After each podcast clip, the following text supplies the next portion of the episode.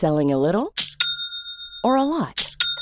Shopify helps you do your thing however you cha-ching. Shopify is the global commerce platform that helps you sell at every stage of your business. From the launch your online shop stage to the first real life store stage, all the way to the did we just hit a million orders stage. Shopify is there to help you grow. Shopify helps you turn browsers into buyers with the internet's best converting checkout. 36% better on average compared to other leading commerce platforms because businesses that grow grow with Shopify. Get a $1 per month trial period at shopify.com/work. shopify.com/work. Ryan Reynolds here from Mint Mobile. With the price of just about everything going up during inflation, we thought we'd bring our prices down. So to help us, we brought in a reverse auctioneer, which is apparently a thing. Mint Mobile unlimited premium wireless. Ready to get 30, 30, bit to get 30, bit to get 20, 20, 20, bit to get 20, 20, bit to get 15, 15, 15, 15 just 15 bucks a month. So, Give it a try at mintmobile.com slash switch. $45 upfront for three months plus taxes and fees. Promo rate for new customers for limited time. Unlimited more than 40 gigabytes per month. Slows. Full terms at mintmobile.com. A lot can happen in the next three years. Like a chatbot may be your new best friend. But what won't change? Needing health insurance. United Healthcare Tri Term Medical Plans are available for these changing times. Underwritten by Golden Rule Insurance Company, they offer budget friendly, flexible coverage for people who are in between jobs or missed open enrollment. The plans last nearly three years in some states, with access to a nationwide network of doctors and hospitals. So, for whatever tomorrow brings, United Healthcare Tri Term Medical Plans may be for you. Learn more at uh1.com.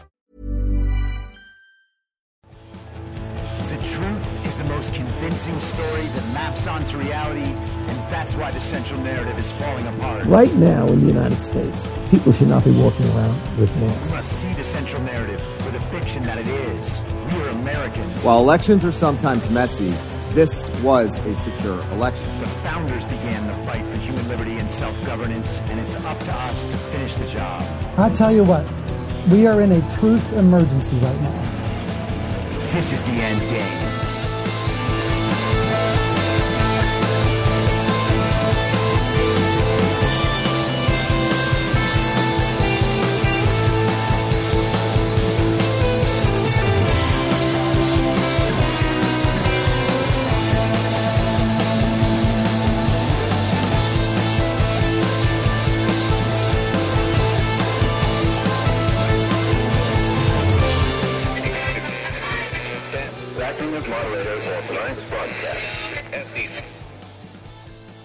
It's Friday, September 1st, 2023, the 954th day of dystopia.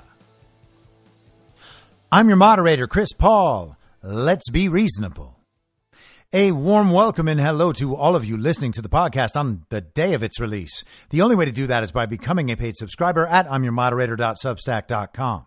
You can do so for as little as $50 a year or $5 a month, and in doing so, you will be supporting me, the work I do, and this show as it expands. And if you can't, or you simply don't want to, Continue listening to the podcast for free a couple days later on a wide variety of podcast platforms and, of course, Rumble.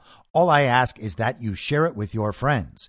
You can find the links to the podcast, the writing, the social media, and the merch site by visiting linktree.com slash I'm your moderator.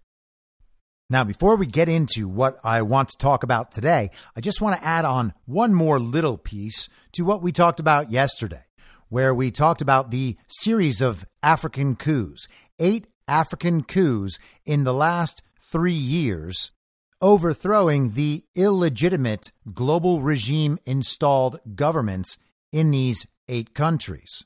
Naturally, as you might suspect, in each instance, the global propaganda media refers to all of these as coups, even though in all the cases the leaders were installed through stolen elections supported by the global regime. The most recent of these coups was in Gabon, where their leader, Ali Bongo, was removed from power after his family had been in power, his father and then himself, for almost 60 years. Why even bother calling them elections anymore? And that should clue you into something.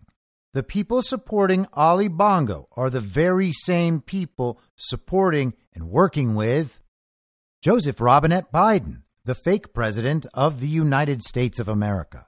So Joe Biden's ally and a global regime controlled and installed president still goes through with elections in his country. And it was declared that he won his election 64% to 30%. And think about that. A leader whose family has been in power for almost 60 years, they still have democratic elections because without having elections, the global regime can't very well say this is one of our democracies. Don't you see? It's a democracy. We must protect and preserve democracies abroad. That's how they message it to the world. And you can't very well call a king a democracy. If you don't have a king and the leader isn't there as a result of elections, you can't have a democracy. But it's also worth noting that if you want to keep a king in place, well, then you just put a parliament under the king and do fake elections so the people can decide who they like in the parliament roles. And then you just still have a king. And it's just the illusion of democracy, but with a king, rather than the illusion of democracy where everybody knows the deal and just kind of does the global regime's bidding. So Ali Bongo and his father have been in power in Gabon for almost 60 years, and they still tell the people that they have elections. The elections are obviously stolen, but elections are stolen all over the world. In some places where the family hasn't been in power forever, the elections are like 51 49, like they were in Brazil. The exact result I called while the election was going and while Bolsonaro was still winning by a lot, and they don't have six week long elections. 5149 is a narrative element. 6430 is an entirely different narrative element. What happens if you have authoritarian, oppressive rule over the course of decades, but you still have to say to the world that you're a democracy? And the thing is, your citizens can't do anything about it. No one else around the world cares, certainly not in the West. And the guy in power is there as an installed servant of the global regime who, from the perspective of tiny Gabon, has more power than they could ever possibly imagine. The leader, of course, is getting extremely wealthy, as are the people around him. Because the thing about communism and the thing about feudalism, the thing about any sort of society set up like this, where the people are absolutely subjects and don't have the power to change anything, if you're going to keep pretending that elections are a real thing, well, then you're going to have to tell society that not only do they like what's happening, they love what's happening. And the fact that you don't love it, I guess that's because you're just bad at being a person you can be certain that there are people in Gabon right now who were benefiting from things being the way they have been. And they may well believe that 64% of the country really wants to see Ali Bongo stay in power. But I imagine they're probably starting to realize that that absolutely is not the case. You have to wonder how many people in Gabon are finally waking up. I don't pretend to know much of anything about the people of Gabon, but I strongly suspect that they're like the people anywhere where if their entire world is turned upside down and it ends up just being unavoidably true, that everything they tried not to believe that they argued against, they fought against, they denied for maybe their entire lives turns out to be exactly the opposite of what they always thought. You're either going to accept it and give in and have some really hard moments, or else you're going to go nuts. But I imagine there's a lot of people waking up for the first time. Now, I wanted to add that I had missed this last week, but I think it's important in the context of what we discussed. Jackson Hinkle on X, this is August 24th, the leader of Mali, Assimi Goita, warned ECOWAS if ECOWAS dares invade Niger, we will not only intervene, but we will militarily invade Nigeria to bring back the rightful winner of the 2023 election. We are fully aware of the real winner of the presidential election. So that is the leader of Mali announcing to the world that they know Nigeria's election was stolen. And they're saying that if Nigeria threatens Niger any further, Mali is going to invade Nigeria and depose their illegitimate president, too. That's what that sounds like. So, that is not only an incredible development, it's also a very interesting threat aimed directly at the global regime and those who are supporting them in Africa right now. It's a statement of the power and confidence that these nations have, potentially partly based on their backing by Russia and China, which should indicate China and Russia's power balance in relation to the global regime, who Russia is themselves dismantling in Ukraine. And it should make it very clear that there are leaders around the world who know the results of other nations' elections and when and how they're stolen. I have been saying this as one of the most obvious intuitive proofs of the situation we are actually in for a few years now. But there is absolutely no way that Xi Jinping and Vladimir Putin believe Joe Biden received 81 million real lawful American votes. There's no way they believe Joe Biden won that election. They very, very likely have evidence that Joe Biden could never have won that election. Whatever compromise they have on Biden, this is bigger compromise that they almost definitely have. They do not pay attention to Biden. They do not fear Joe Biden's power. There has been no point at which Ukraine has ever had a chance of beating Russia, no matter how much support comes in from the fake president, how much money, how many weapons. They don't fear Joe Biden. Vladimir Putin doesn't even talk to Joe Biden. I mean, think about what that means. Joe Biden goes out on television, makes all these threats against Vladimir Putin. If Putin believed any of those threats, wouldn't he be calling Joe Biden? Please, Joe, why are you making all those threats against me on television? Can we talk this out? Is there some sort of deal we can make? But he doesn't do that. China punks Joe Biden. Saudi Arabia punks Joe Biden. Mexico punks Joe Biden. The leader of Mali knows that Nigeria's elections are stolen. And of course, you'll remember earlier this year when Victoria Nuland herself and a bunch of other global regime communists and the evil twin faction of the United States of America right now traveled over to Nigeria to help them fortify their election.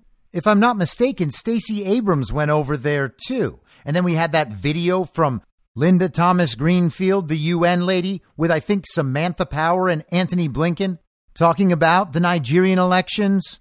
What do you think that means? The same people around Joe Biden here are stealing elections in other countries, and other countries know it. Other countries know that Joe Biden's not legitimate. What could matter more than that on the world stage? You thought there was a big reaction when Donald Trump said desanctimonious? Imagine that she and Putin released a joint statement saying Joe Biden was illegitimate and they have all the evidence. What would that do for the fake president's leverage? Now, I'm not saying I think that's a great idea and I want to see that happen. I think that that would just be chaos, and there are much better ways to prove to the American public that Joe Biden's not legitimate than having Xi and Putin say it. But I don't even think that the regime and the media mouthpieces and that the influencers over here could win that argument. I really don't. I think enough of the American public understands that Joe Biden is illegitimate and I think the disastrous Ukraine war has probably worn down people's opinion on Vladimir Putin from where it was 19 months ago. And then, of course, most standard issue villagers have no idea why we should even be bothered by China in the first place. That's why they've spent the last few years calling it racist whenever Donald Trump says it comes from China, or he calls it the China virus. So I think we would have probably no problem winning that argument, but it would be chaos for a little while and probably annoying. There are better ways for it to happen, I think. Regardless, all the leaders that stand in opposition to the global regime are well aware that the global regime steals elections around the world. They don't all watch CNN and obey Instagram fact checks. Our mainstream culture exhibits the sort of thinking that makes other countries think Americans are stupid. How many times have we heard that throughout our lives? Well, this is why. And hey, I used to be part of it. I used to be one of the dumb ones. But we all did about one thing or another, and we can just figure out what's right and begin to move past it. But we can't do that when our mainstream culture is pretending Joe Biden received 81 million real lawful American votes, or that it's a good idea to wear a mask in your car. Now, of course, we all know Victoria Nuland. She helped overthrow Ukraine in 2014, which turned out to be the cause of all this Russia Ukraine conflict that's happening right now. Color revolutions are just kind of her thing, which is why she went to help Nigeria stage one just this year. She's also helping one along in Pakistan. And this is, of course, the global mouthpiece Reuters from just three days ago. Senior U.S. diplomat Nuland urges timely and fair elections in Pakistan. Senior U.S. diplomat Victoria Nuland spoke on Tuesday with Pakistani Foreign Minister Jalil Abbas Jilani and discussed the importance of timely, free, and fair elections in the South Asian nation, the U.S. State Department said. Acting Deputy Secretary Nuland and Foreign Minister Jilani discussed the importance of timely, free, and fair elections in a manner consistent with Pakistan's laws and constitution. Pakistani politics has been in crisis for over a year, with former Prime Minister Imran Khan, who was ousted in a parliamentary vote of no confidence last year, being at the center of it. And Imran Khan, of course, is the sovereign nationalist leader. And the battle is being fought in Pakistan right now between the global regime and the people of Pakistan, just as it's happening everywhere around the world. Khan blamed the United States and Pakistan's military for his ousting. Both Washington and the military have denied his claims. I wonder why they can't fact check that. We're just supposed to accept the denial. That is what we are being told by Reuters. The government says. The State Department statement on the call between Nuland and Jilani made no mention of Khan. A Pakistani high court on Tuesday suspended the jailed former prime minister's sentence on corruption charges, but he will remain behind bars as a judge has already ordered his detention in another case. The conviction of Khan, who remains Pakistan's most popular leader, according to opinion polls, has also barred him from contesting elections for five years. Does that sound exactly like what the regime is doing to Donald Trump? Yeah, of course it does. It's crazy that Joe Biden's Undersecretary of State Victoria Nuland, the woman responsible for the Maidan Revolution and the overthrow of the Ukrainian government in 2014, the woman who was just in Nigeria this year helping fortify their election that was stolen, is now trying to complete the color revolution in Pakistan. Pakistan swore in a caretaker cabinet under interim Prime Minister Anwar ul Haq Kakar in mid August, tasking it with running the country until fresh elections, which may be delayed beyond November as constituency boundaries are redrawn. The caretaker cabinet's top job will be to lead Pakistan toward economic stabilization with the $350 billion economy treading a narrow recovery path after getting a last minute $3 billion bailout deal from the International Monetary Fund, averting a sovereign debt default. So they flood some regime cash into Pakistan so that their caretaker cabinet can stabilize their economy. That is always what we are told when the global regime is trying to consolidate power in the country. Flood the money in, make everybody think this is the greatest thing that ever happened. The Election Commission earlier this month said new constituencies based on the latest census would be finalized by December 14th. After that, the Commission will confirm an election date. And you can't mess with the census. I mean, sure, we have 11 million to 40 or 50 or 70 million. No one knows illegal aliens counted as part of our population in the United States of America. That 330, 340 million number you always hear about, that doesn't exclude illegal aliens. They're in that number. And is the number accurate? No, it's not accurate. But is it used to assign electoral college votes? Is it used to appropriate money to states? Is it used to decide how large the state's delegation in the U.S. House of Representatives is? Yeah, it's used for all that. But is it accurate? No, it's not accurate. But they are gonna decide the new voting districts in Pakistan where they deposed a sovereign leader and have imprisoned him until the point at which they can have new elections that Victoria Nuland is helping them to set up. Political analysts, oh, experts, said that if the caretaker setup stretches beyond its constitutional tenure, a prolonged period without an elected government would allow the military, which has ruled directly for more than three decades of the country's 76 year existence, to consolidate control.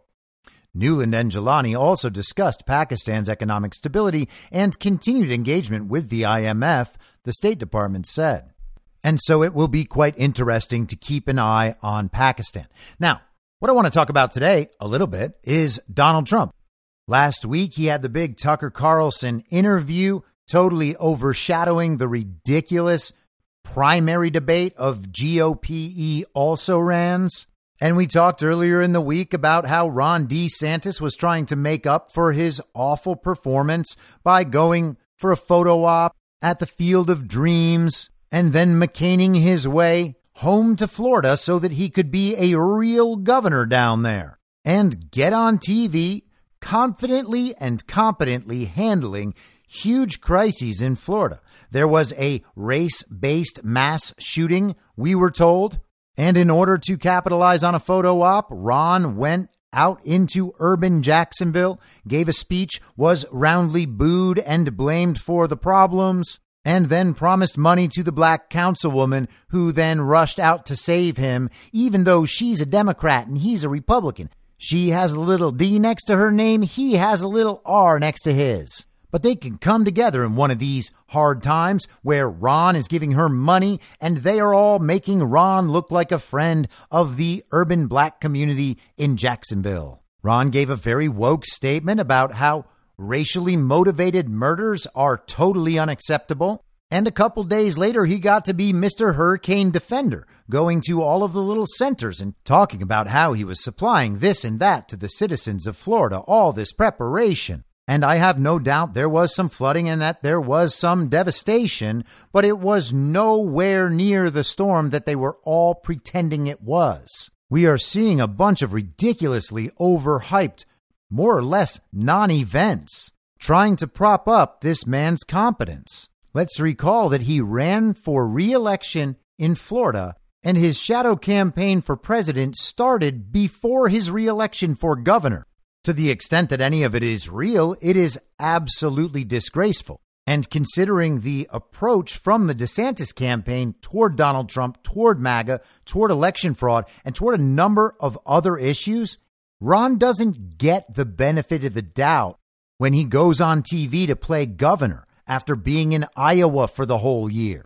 This was a big week for Ron. Ron was supposed to steal the show. He was going to come in, save everybody from racial gun violence while protecting the Second Amendment, and then he was going to save Florida from a horrifying natural disaster, just like his controlled opposition, Gavin Newsom, didn't do in California the week before. This was supposed to be a massive week for Ron, and nothing happened.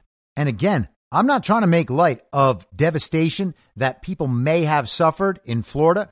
And if you or someone you know were affected by it, get in touch with me. I want to hear what happened. But that doesn't change the fact that there was a mass media TV show this week setting up Ron DeSantis to be a hero, and it just didn't work. The storm wasn't all that powerful. Everybody I've talked to in Florida on the ground, some far away, some much closer, said that nothing they experienced made it seem like anything more than a normal summer storm. You can tell that they didn't get what they wanted out of the story because it is completely gone from the headlines and was basically gone within 24 hours. The coverage itself admits that the storm wasn't that big and that the story didn't work. This is true regardless of the actual impact. So let's try to keep those things separate. This was supposed to be a big week for Ron, and it wasn't a big week. It was another bad week. His influencers all went absolutely nuts. They spent the morning Wednesday when there was supposed to be hurricane devastation talking about how heroic Ron was about to be, how Trump hadn't said anything and his influencers hadn't said anything. And of course, the influencers they were talking about are people who do not work for Trump at all, just people out there using their own voices with their own media identities, giving their own ideas. No coordination from Trump. The DeSantis people were mad that these people hadn't tweeted enough about the storm. That's what they were focused on. And then every video that showed any form of disaster all day long. This is the most horrifying thing ever. And again, I'm sure for some people it was quite scary, and I'm not trying to make light of that. But the point remains these people trying to exploit this situation are in fact the ones making light of it. They're not focused on the effect on people, they're focused on the effect on Ron. But all of that is over and done with. They're not still celebrating how great Ron was about the storm. We will probably never hear it mentioned again, just like we will probably never hear the Jacksonville shooter story mentioned again. And consider how quickly these stories just disappear from the media now. The Jacksonville shooting happened, and then a day later, we have a Chinese student from Wuhan walking into a classroom and shooting to death his faculty advisor inside a science building at the University of North Carolina. And wait a second, that's where Ralph Baric works. You know, the gain of function research guy. And again, let's think about this outside of the victim relationship. Let's think about this in the narrative sense. What we had last Saturday was a white on black, racially motivated shooting in Jacksonville that the Ron campaign then attempted to exploit and failed miserably. And then three days later, we have a student from Wuhan shooting to death a faculty advisor at UNC Chapel Hill, where Ralph Baric was figuring out how to make it look like the most deadly pandemic in the history of all mankind came from a bat cave. You have one narrative that helps regime interests and another one right after of the same subject matter that turns regime interests on their head. Now, if you want to say that's all real and that's all random, you're more than welcome to do that, and you might be right. I certainly don't know. But I do know that even if that's true, the second story totally upstaged the first, and now both are gone. Two shooting stories, big dramatic TV shooting stories, gone from the public consciousness immediately, as is this storm that was overhyped and has already disappeared. So Ron was not able to distract from his debate performance. He was not able to separate himself from the field of GOP also rans. And Ron got some other bad news or unfortunate news. They're trying to say it's not news at all. It doesn't matter. But a Ron related super PAC has closed down after donors pulled out and the founder said the Florida governor was guilty of rookie mistakes. This is from News Nation, but has been reported all over. Republican strategist John Thomas founded Ron to the Rescue and collected $50 million from wealthy donors. But as the Daily Mail reported, he has switched his allegiance to former President Donald Trump. The super PAC was never formally affiliated with the DeSantis campaign, which was instead coordinating with the Never Back Down PAC. That's the Ken Cuccinelli group. According to the Daily Mail, a spokesperson with the DeSantis campaign referred to the PAC as a scam looking to fleece donors. And I guess we'll see how that plays out. $50 million is a whole lot of money to collect.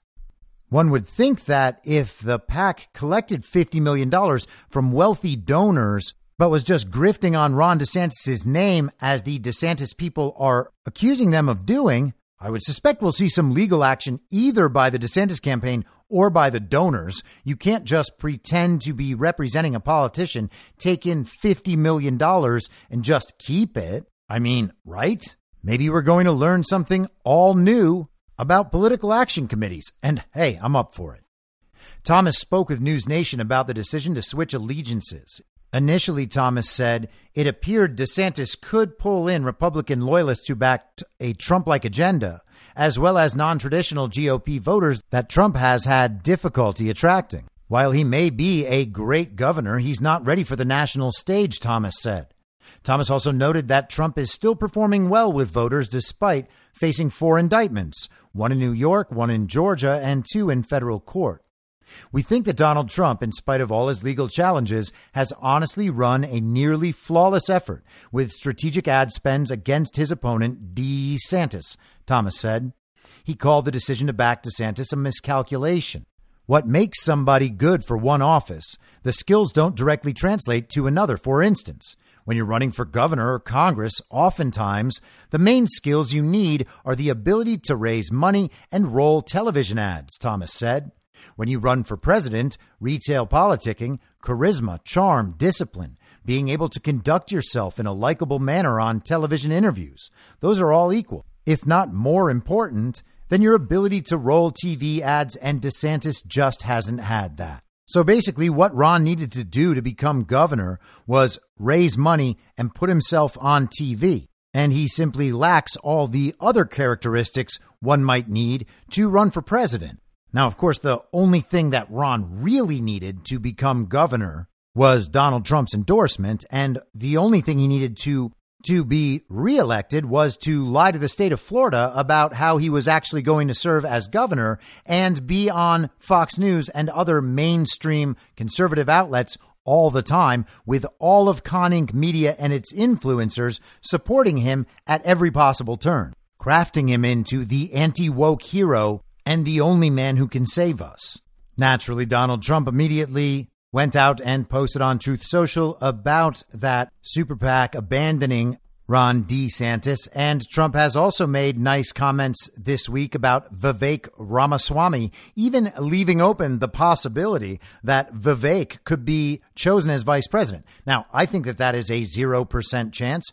I think, as many people have speculated, that Donald Trump is likely just turning the spotlight on Vivek, which will diminish Ron DeSantis as he slides further into the background. Trump said at the beginning of the week that he thought DeSantis would be dropping out soon and potentially running for Senate against Rick Scott. And now he's pulling Vivek into the spotlight. Vivek will be vetted harder once he becomes the competitor if he starts saying bad things about Donald Trump. But it seems to me like Vivek's primary usefulness is speaking out these MAGA agenda items so that people understand what parts of the agenda are before coming to understand that Vivek Ramaswamy is not the genuine article. He lacks one of the most important characteristics in a political candidate at this time in American history, which is authenticity. It's very hard to believe that he is who he represents himself to be. It also simply makes no sense to me why Donald Trump would choose Vivek Ramaswamy.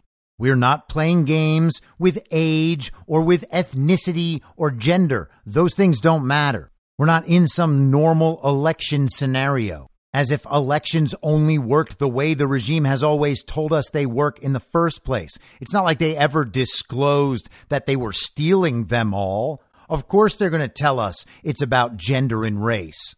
If they can't make it about race, what explanation would they have for minorities always voting for Democrats?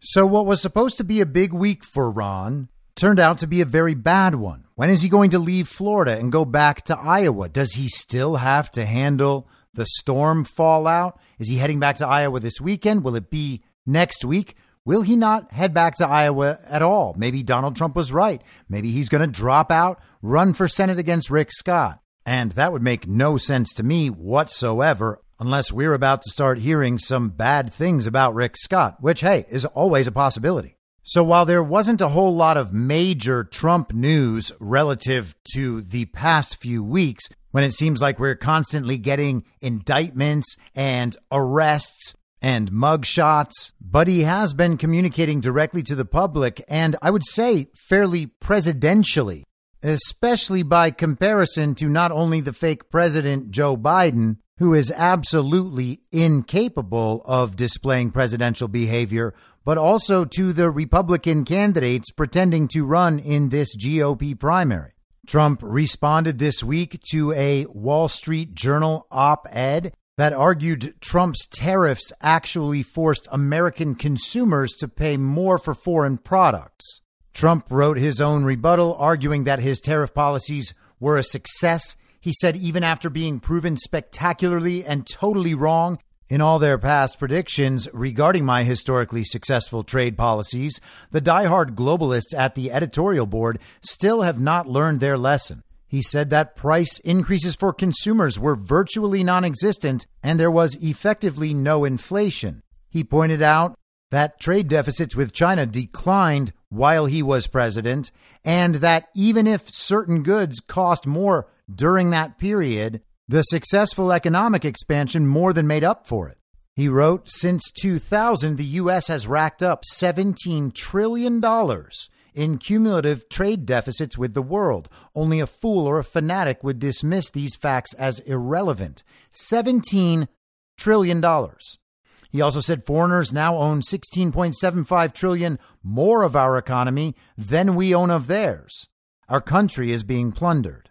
Now I know it's no playing baseball in cowboy boots at the Field of Dreams like the very presidential Ron DeSantis does, but it's possible that making a serious case for America First trade policies is more presidential than telling everybody for the millionth time how Florida is where woke goes to die.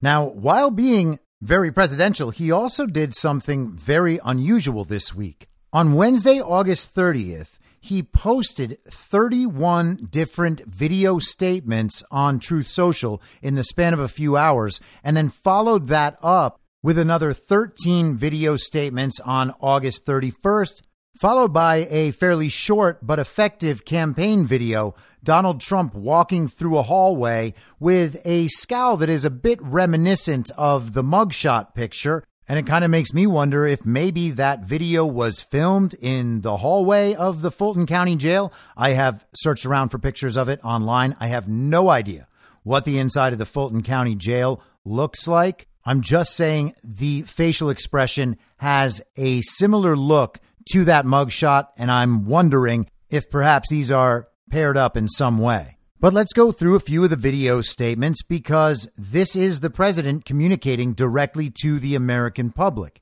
And it's funny because for most of the last eight years, people have really had a hard time with Donald Trump, even if they can get behind policies, even if they can get behind some of the mean tweets. They still have a hard time with his voice. And I've talked about this before. His voice doesn't immediately appeal to people of a certain type, particularly college educated people who have been taught that a manner of speaking is part of the way one signals one's intelligence.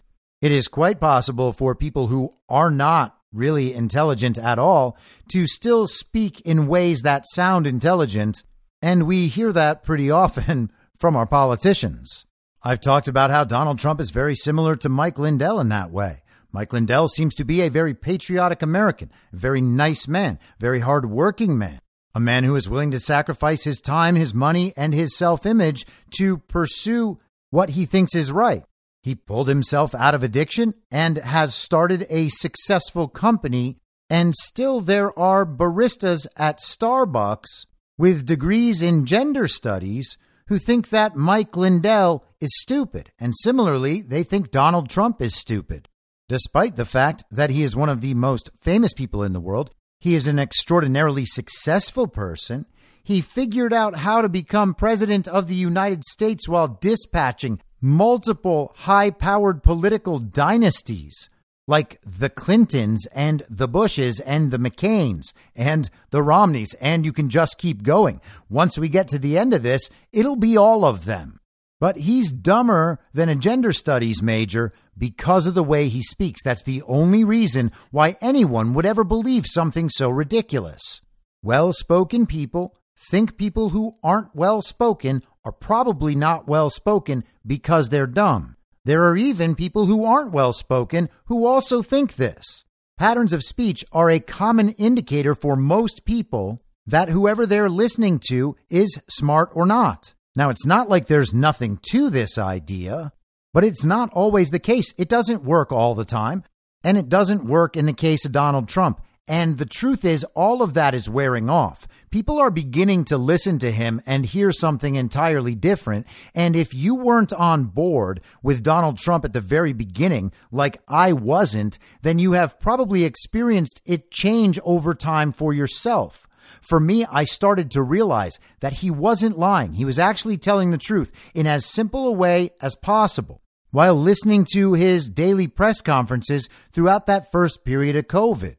And I started to actually listen to the words he was saying and try to figure out whether or not the things he was saying were true.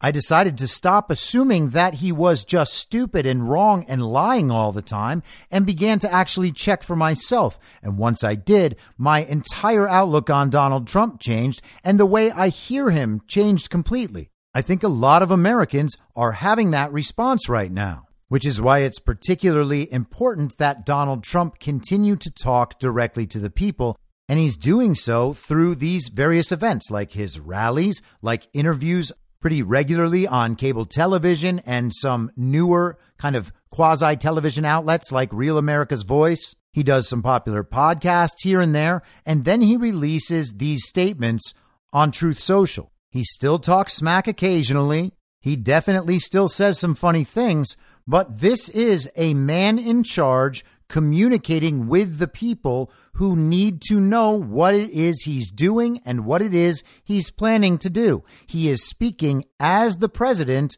to the American public. So let's go through a few of these statements. And just a heads up, if you want all of these statements, I actually compiled them all, which took longer than I thought it would, and posted them in an entry on the Substack. It has all 44 of the statements and the 45th video, which is the campaign ad. He goes after Joe Biden in the second video, calling him once again a Manchurian candidate. Joe Biden is totally controlled by China, Ukraine, and various other countries. They know everything about him, all of his misdeeds, and there are many. He's a corrupt person. He's a compromised president who is leading our country to hell in the true sense, and I don't know if you know what this means, he is a Manchurian candidate. Trust me in that, it's not good. So, a Manchurian candidate is a candidate who is installed and then controlled by a foreign power. Donald Trump is saying pretty directly that Joe Biden is a puppet president of the global regime. In the third video, he talks about indictments. Crooked Joe Biden's only campaign strategy is indicting me. That's all they can do. Keep indicting him on nonsense. Going on extended vacations and sleep, sleep, sleep. That's what he wants to do. He wants to sleep and he wants to go to the beach and sleep. He thinks he looks good in a bathing suit. He doesn't.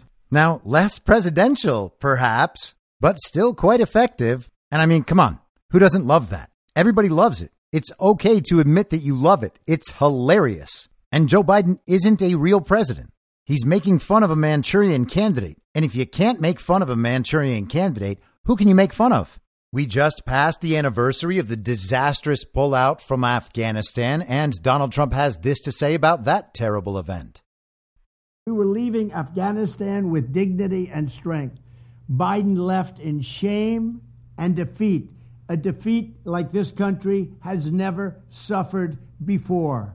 And he follows that up by reminding everyone that he did, in fact, defeat 100% of the ISIS caliphate. I defeated 100% of the ISIS caliphate. Everyone said that couldn't be done.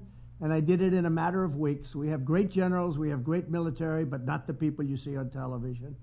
All other presidents failed. After 20 years, they failed. They worked so hard. They thought so hard. They didn't know what they were doing. All of the presidents before me failed. For 20 years, I defeated ISIS in just a matter of weeks.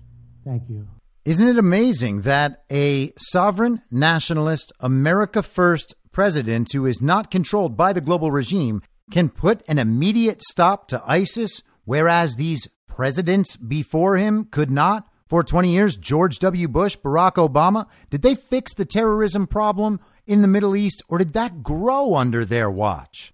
And just how much of that were they involved in? How much did they allow? while sinking trillions of dollars into the Middle East and destroying countless lives not only of Americans, but of people in the Middle East. And he continues with more about Afghanistan.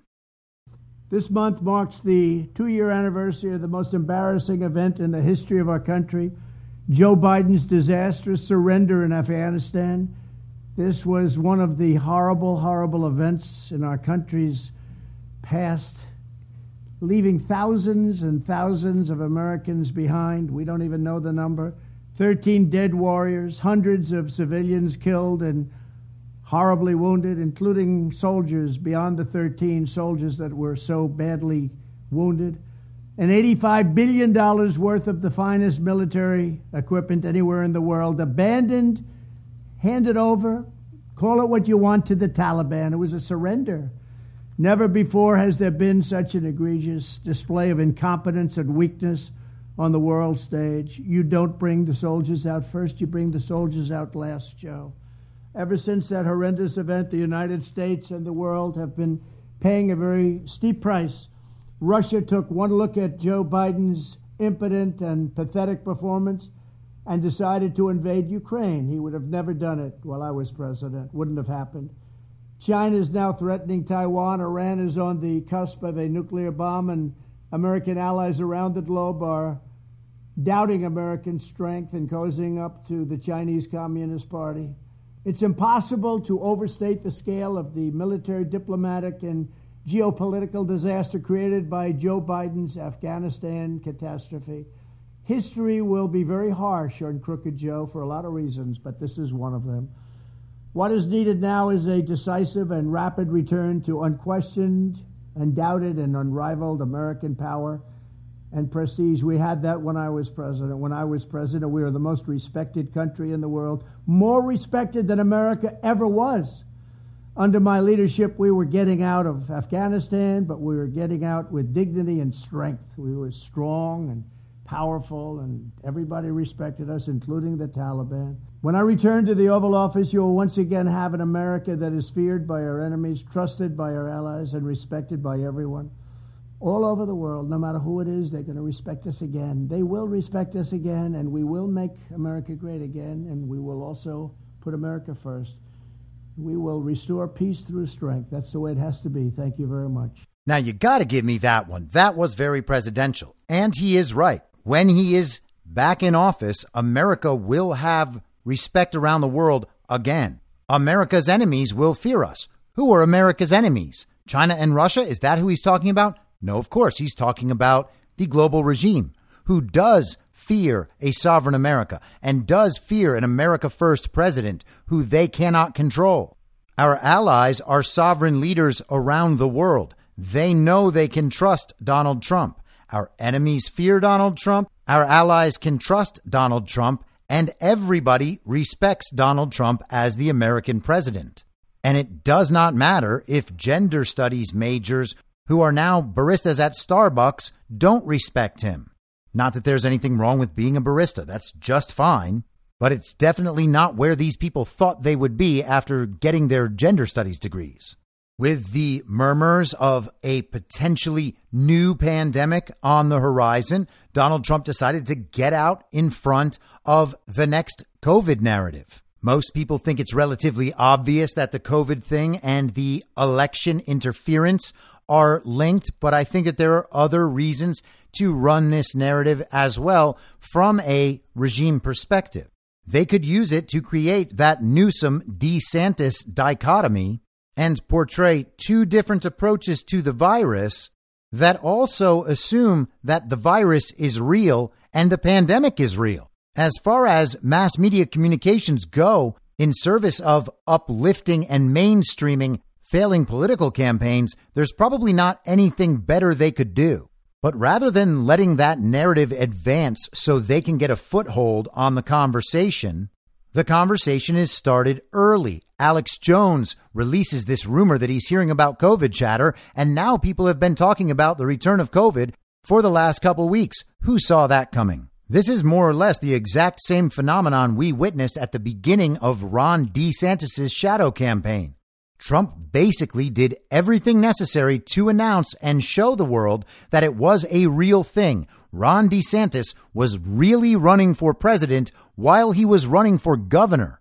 And the head start on all of that is what let everyone see it. It made Ron look like a fool launching his campaign seven months before it actually launched, making it clear that he was never intending to be governor of Florida throughout this time. No matter what we ultimately learn about the Ron DeSantis campaign and Ron DeSantis himself from a narrative perspective, that is exactly how that went.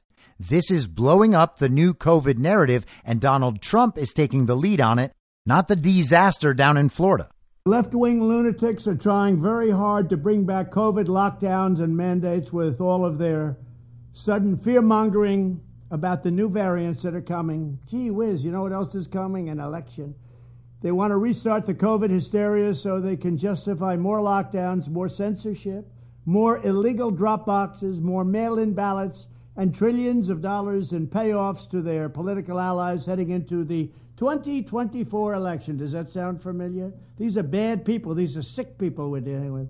But to every COVID tyrant who wants to take away our freedom, hear these words We will not comply.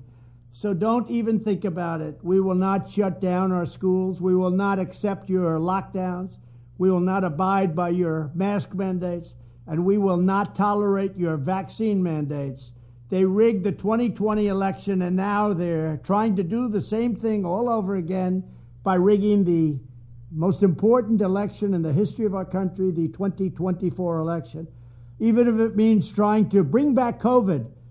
But they will fail because we will not let it happen.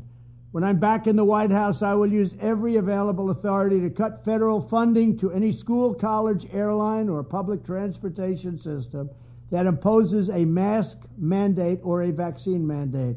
Thank you very much. It is now impossible for Ron DeSantis to outflank Donald Trump on COVID. None of the pro Ron arguments about COVID were ever smart, were ever honest, nor were they ever moral, not in any way. Awful, awful arguments. Same thing with the vaccine. Ron DeSantis was not ahead of Donald Trump on anything COVID related at any point, although they pretended as otherwise because Donald Trump has not denounced the vaccine. Who is asking him to do that? All of Ron DeSantis' supporters and essentially no one else. Is that going to blow up in their face? Of course it will. It is also startlingly immoral to blame Donald Trump for the willful decisions that other people made. No one got that vaccine because Donald Trump said that it would probably be okay. And forcing it to come to market is what got us out of lockdowns. Everyone who promoted that vaccine at all promoted it more than Donald Trump. And that includes, of course, Ron DeSantis, who had countless press events touting the vaccine. One of them was him going around to Holocaust survivors and World War II veterans and getting them injected. He used to talk about getting shots in arms, just like Joe Biden. Any chance to outflank Trump on COVID is gone. He's made the statements as clear as can be. He has also, for months, been talking about how any educational institution who implements mandates for vaccines or for masks will lose their federal funding.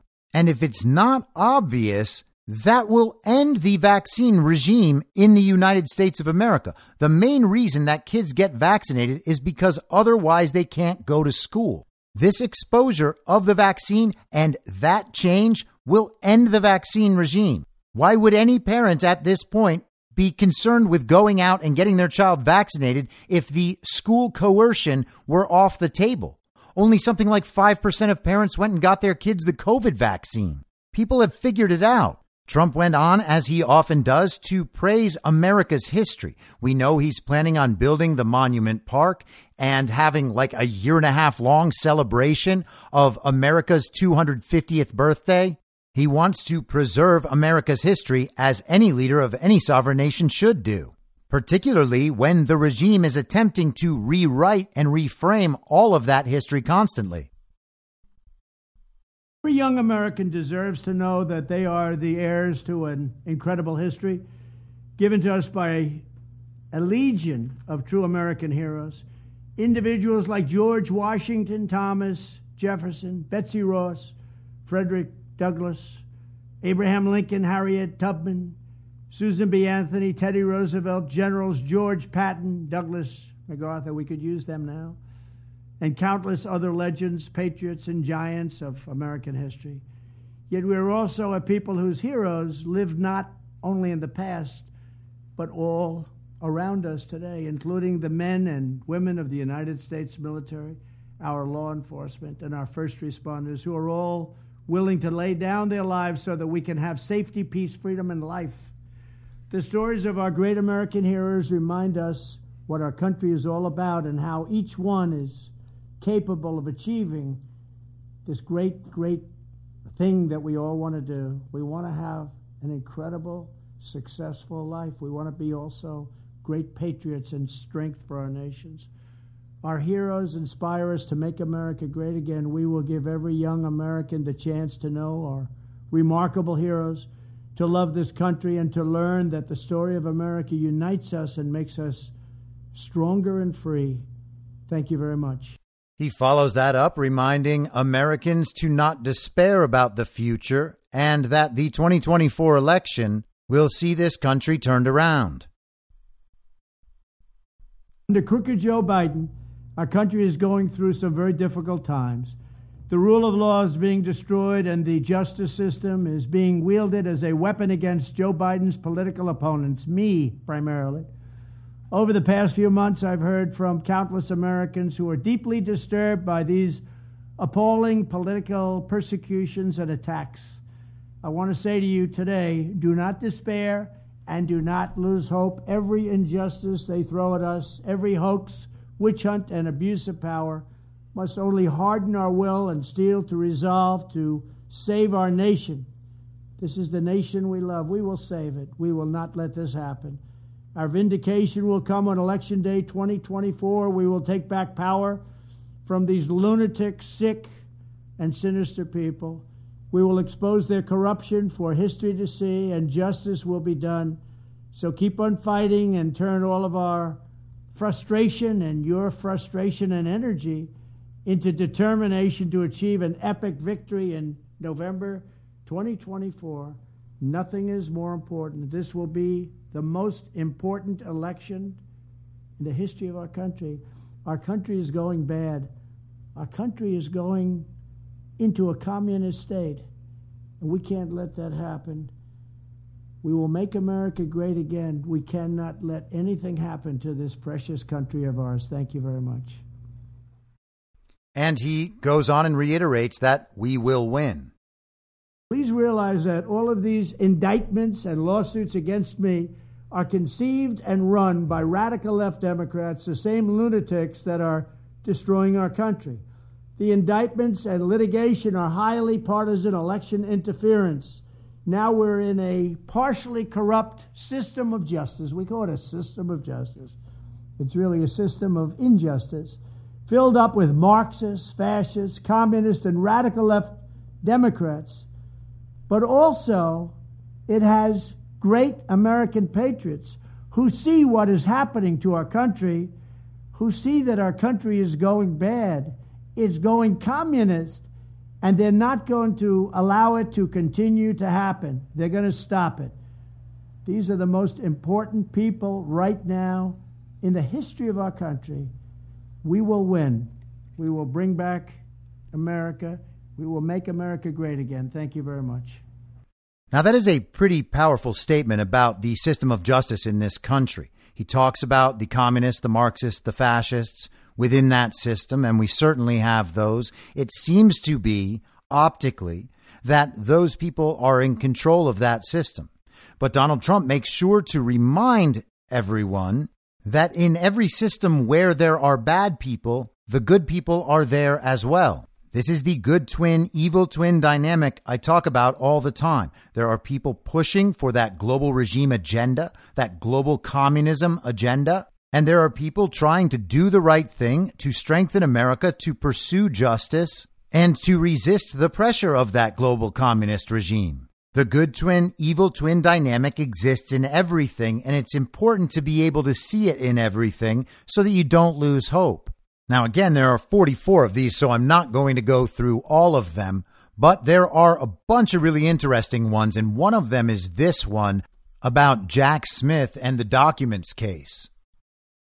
Security tapes from Mar a Lago that evil and sinister prosecutor, deranged Jack Smith, leaked or otherwise stated were deleted or altered were in fact not deleted or altered at all. In fact, I didn't even have to give them. These are my tapes. I gave them openly and freely. It was a fake story put out by these government thugs. That's what they are. They're government thugs. They're bad people. Those tapes were openly handed over without protest or litigation. I didn't have to do that. And then the deranged one, Jack Smith, makes me look as bad as possible by leaking fake stories about we altered the tapes. No, they now admit the tapes were not altered. The whole case is fake because I come under the Presidential Records Act. Biden and Mike Pence don't. They don't. It's a different kind of a problem. But Joe Biden has documents from when he was a senator. You can't do it. It's an impossible. These are classified documents. He's not allowed. But I have the Presidential Records Act, and it was developed and approved by Congress exactly for this purpose. The whole thing is a fake charade. The one who is liable and very responsible is crooked Joe Biden, the most crooked, the most corrupt president, the most incompetent president in the history of our country. Thank you very much. He goes on about the indictments and Joe Biden's radical left thugs. These crazy indictments against me should be viewed as campaign contributions to crooked Joe Biden and his radical left thugs. This will be their updated form of cheating and election interference. Remember, these are Biden indictments. They're not pure and simple, they're not coming down from heaven. These are indictments made up by Joe Biden and the people that surround him, mostly the people that surround him. He's got a bad group. They're thugs, they're radical left fascists, they're Marxists, they're communists, they have the worst people. But these people made these indictments. So when they say, oh, Donald Trump is going to court, no, no. We're going to court to fight a crooked system, a corrupt system, and Democrats better be careful what they wish for because this kind of thing can happen to them and it can happen very quickly. Thank you very much. And Trump mentioned in an interview this week that because they had gone after him, he is now planning to go after them. When he is publicly recognized as president once again, he is going to go after all of them. Now, you might not believe it. You might not think it's going to work. I do think it's going to work, and I believe it 100%. In fact, I imagine we're a lot farther down that road than anyone recognizes. Now, again, you can find links to all of these in order on the Substack. I'm your moderator.substack.com. And this is the last one of the statements I'm going to play. This is him talking about how no one believes that he actually lost in Georgia. Easily won the great state of Georgia in 2016. Did a fantastic job as president for Georgia and the entire USA. Received 10 million more votes than I got nationwide in 2016. Got by far the most votes in history for a sitting president, but shockingly lost Georgia. All this despite winning nearby Alabama and South Carolina in record setting landslides. Why did Georgia officials agree to sign that horrible one sided consent decree? Nobody to this day has figured that out. Does anybody really believe I lost Georgia? Because I don't. I don't either. There is absolutely no way he lost Georgia. The evidence is obvious, it's everywhere, it's overwhelming, just like everywhere else. And even if that wasn't true, there's absolutely no way any official should have ever signed their name to the certification of these elections that were held unlawfully and contained an incredible number of unlawful votes. Here is the campaign ad that Donald Trump closed out this little spree with. This is the final battle With you at my side, we will demolish the deep state. We will expel the warmongers from our government. We will drive out the globalists. We will cast out the communists, Marxists, and fascists. We will throw off the sick political class that hates our country. We will rout the fake news media, and we will liberate America from these villains once and for all.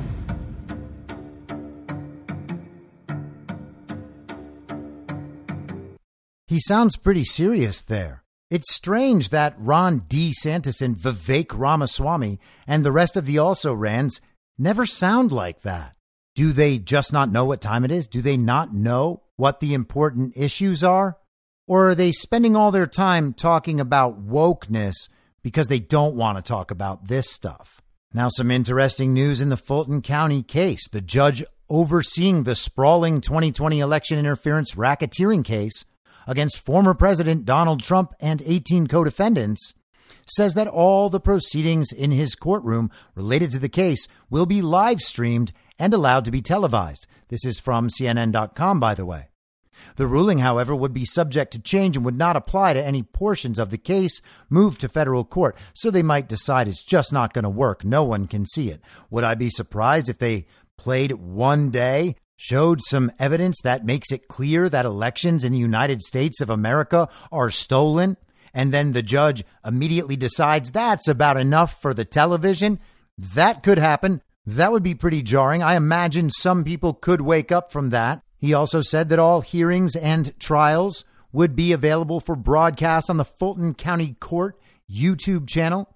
He said he will allow broadcast media to have pool cameras where groups of news organizations combine their resources and share camera access in the courtroom. So that just means we're going to see the same videos on all the networks and the pervasiveness of those particular points of view will make it seem like those are the only points of view from that event. That's the phenomenon we witnessed with the coverage, the live coverage of J6. The judge also decided to allow members of the media to use cell phones and computer electronics in the courtroom for non recording purposes, such as note taking. Donald Trump also decided to waive his arraignment and enter a plea of not guilty. The end of the letter reads As evidenced by my signature below, I do hereby waive formal arraignment and enter my plea of not guilty to the indictment in this case this 31st day of August 2023. It includes Donald Trump's signature on the line above which the letters read President Donald Trump. Donald Trump just signed his name in a legal document for this indictment as President Donald Trump. So make of that what you will. I can say he sure sounds presidential. I'll be back on Monday at the same reasonable time on the same reasonable podcast network. I don't have a network. Masks and lockdowns don't work. They lied to you about a pandemic, and Joe Biden will never be president. In my mind, that's the end game. If you're listening to this episode for free, you can support me and support the show and the work I do by signing up for a paid subscription at imyourmoderator.substack.com. You can do so for as low as $50 a year or $5 a month. Comes out to under a quarter per episode, and you'll blast right through the paywall for all of the writing. The merch store is www.cancelcouture.com, and you can find everything else by heading to Linktree, linktree.com slash I'm your moderator. And I'll see you soon out on the range.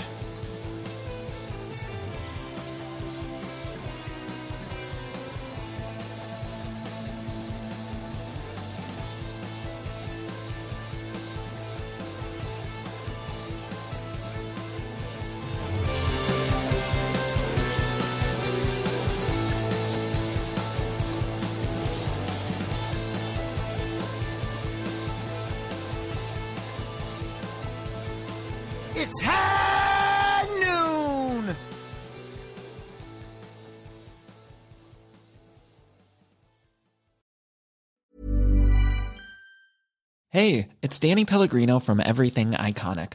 Ready to upgrade your style game without blowing your budget? check out Quince. They've got all the good stuff shirts and polos, activewear, and fine leather goods, all at 50 to 80% less than other high end brands.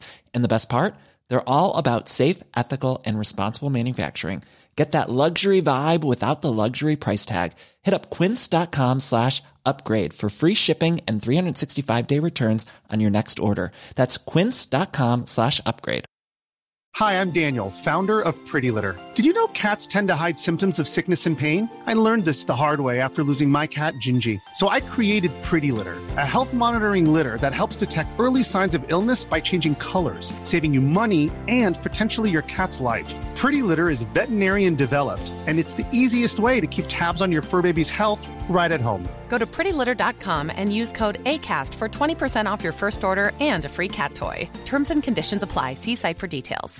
Hey, it's Paige DeSorbo from Giggly Squad. High quality fashion without the price tag? Say hello to Quince.